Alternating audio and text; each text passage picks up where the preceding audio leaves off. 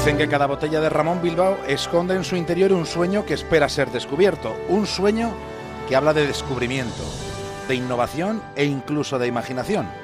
Pues bien, abramos una botella de Ramón Bilbao y comprobémoslo.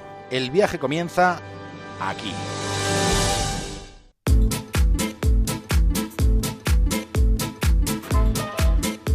Emprendemos viaje desde una estación de radio que tenemos dentro de un faro en el Cantábrico. Lo siguiente en la brújula es una conexión con Punta Norte, con Javier Cancho, y en el capítulo de hoy, Nihiau, la isla prohibida.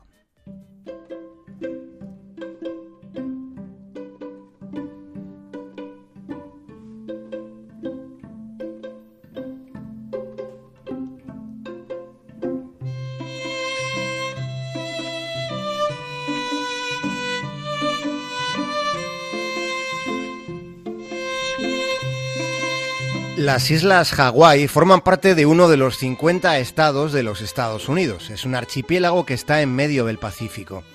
Y acerca de su descubrimiento, las versiones difieren sobre quiénes fueron los primeros europeos que pusieron pie en tierra en aquellas islas. Los británicos sostienen que el primero de todos fue un explorador inglés llamado James Cook y fue en 1778. Sin embargo, hay unos cuantos historiadores que consideran que dos siglos antes, marineros españoles de la expedición de Ruy López de Villalobos ya habrían estado en alguna de las islas Hawái. Se aporta incluso una fecha, el año 1542, porque existen mapas españoles de la época en los que se muestran unas islas que están en la latitud exacta donde está Hawái, pero en una longitud que estaría 10 grados más al este, lo que podría haber sido un error de cálculo. Pero más allá del asunto de su hallazgo, desde un punto de vista histórico, Hawái forma parte de un momento trascendente en el transcurrir de la Segunda Guerra Mundial.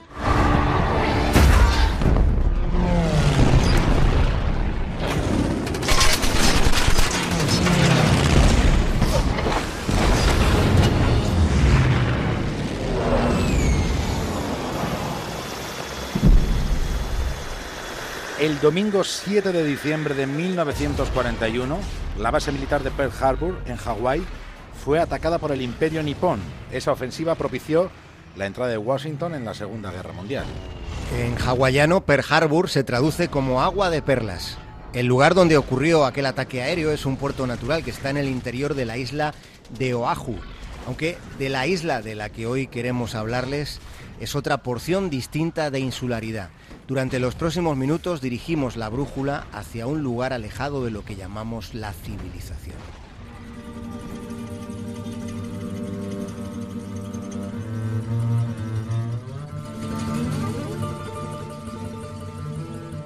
Ponemos ya rumbo a ese lugar conocido como Ni Hiao, la isla prohibida. Nijiao son unos mil kilómetros cuadrados de isla, de una isla con unas circunstancias que son muy especiales. Fue vendida en 1863 por el rey de Hawái a la familia Robinson. Los Robinson pagaron 10.000 dólares en oro a, a ese monarca hawaiano. Y desde la segunda mitad del 19, esa isla pertenece a esa familia que procedía de Nueva Zelanda. Digamos, por tanto, que la isla tiene dueño. Y desde 1915 ese es un lugar donde el turismo está prohibido. En aquel paraje, que está en medio del Pacífico, viven unos 130 habitantes y la inmensa mayoría son indígenas hawaianos. Y aunque desde un punto de vista patrimonial la isla no es suya, esas gentes de Nijiao no pagan ninguna renta por vivir allí, no pagan nada. Es un lugar donde, donde no hay vías pavimentadas, ni teléfonos, ni, ni coches, ni cañerías, ni tiendas, ni nada de, de aquello que podamos asociar a un mínimo de, de lo que llamamos civilización.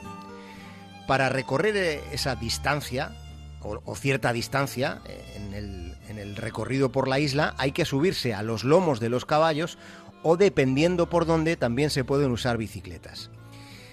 Hay algo de electricidad que se genera mediante paneles solares y en cuanto a las previsiones, a, a, cómo se alimentan, pues muchas de las cosas que comen les llegan en barcazas provenientes de otra isla cercana. Porque en Nijiao lo que básicamente hay es naturaleza. El agua que allí se bebe es la que regala la lluvia.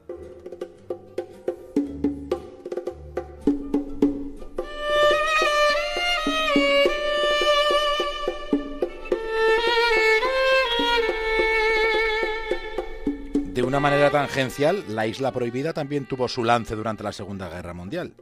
Un piloto japonés terminó estrellándose en Nijiao aquel 7 de diciembre de 1941. Ese fue el episodio más intenso ocurrido en la isla prohibida durante centurias, puesto que en Nijiao nunca pasa nada salvo la vida misma. Aunque sí que hubo un instante bastante loco en la historia de este paraje, en el que la isla estuvo a punto de ser designada sede de Naciones Unidas. En 1944, el presidente estadounidense Franklin Delano Roosevelt consideró esa ubicación como un espacio adecuado para llevar allí las oficinas principales de la ONU. Seguramente, claro, alguien debió convencer al final a Roosevelt de que aquello no resultaría demasiado funcional.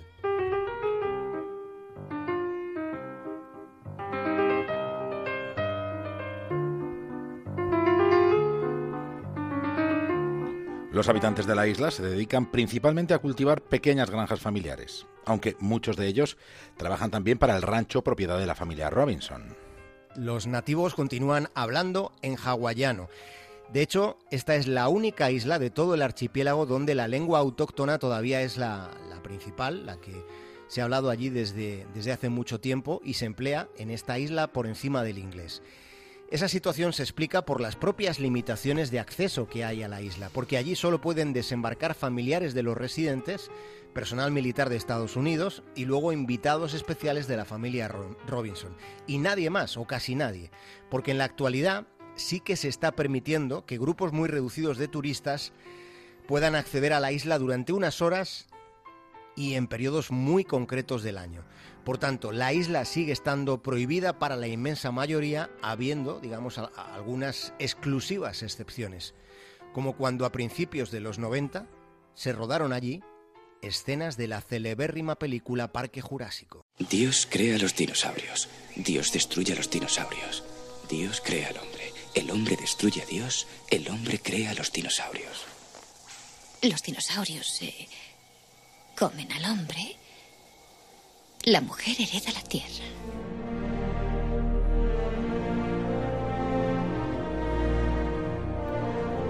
Estamos hablando de un lugar que permanece intacto, un lugar donde la cultura hawaiana está prácticamente tal y como era hace cientos de años. Hay pocos rincones del mundo donde se puede encontrar una cápsula de tiempo como la que hoy estamos describiendo. La isla está rodeada de acantilados y tiene playas que están cubiertas por una multitud de caparazones minúsculos de caracol. Un tipo llamado Bruce Robinson es el propietario actual de esta que es la isla prohibida y vive allí con su pareja que es una mujer llamada Leyana que nació en ese rincón de insularidad.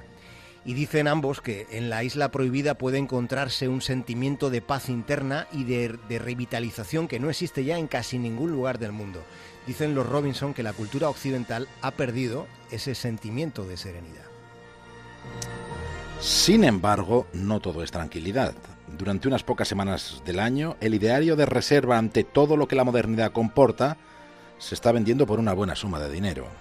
Sí, porque desde una isla próxima llegan helicópteros con turistas que han pagado casi 500 dólares solo por poder poner sus pies en una de las playas de la isla prohibida. Pero antes, claro, han tenido que pagarse un pasaje también carísimo para poder llegar a Hawái, primero que Hawái, como ustedes saben, está en mitad del océano. Ya en la isla de los Robinsones pueden bañarse allí y podrán contar después que han estado en un lugar que casi nadie ha visitado en la larga historia del mundo. Aunque antes de que llegue la hora del crepúsculo, antes deberán estar de vuelta porque en la isla prohibida no está permitido pasar la noche siendo turista.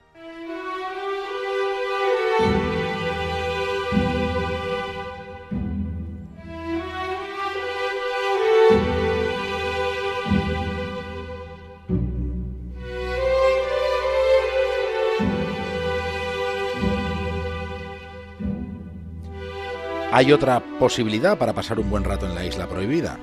Se puede ir de caza previo pago de casi 6.000 dólares. Todo ese dinero para poder cazar durante unas horas, solo unas horas, antílopes, jabalíes u ovejas salvajes.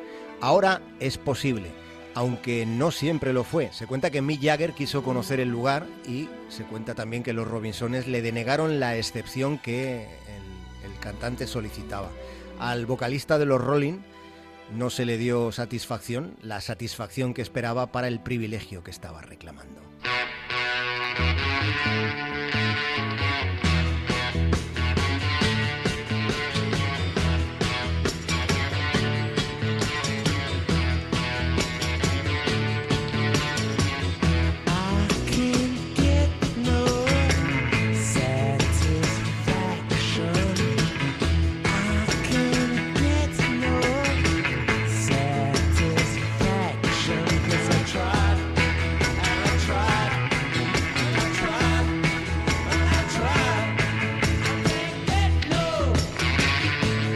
Cancho, hasta mañana.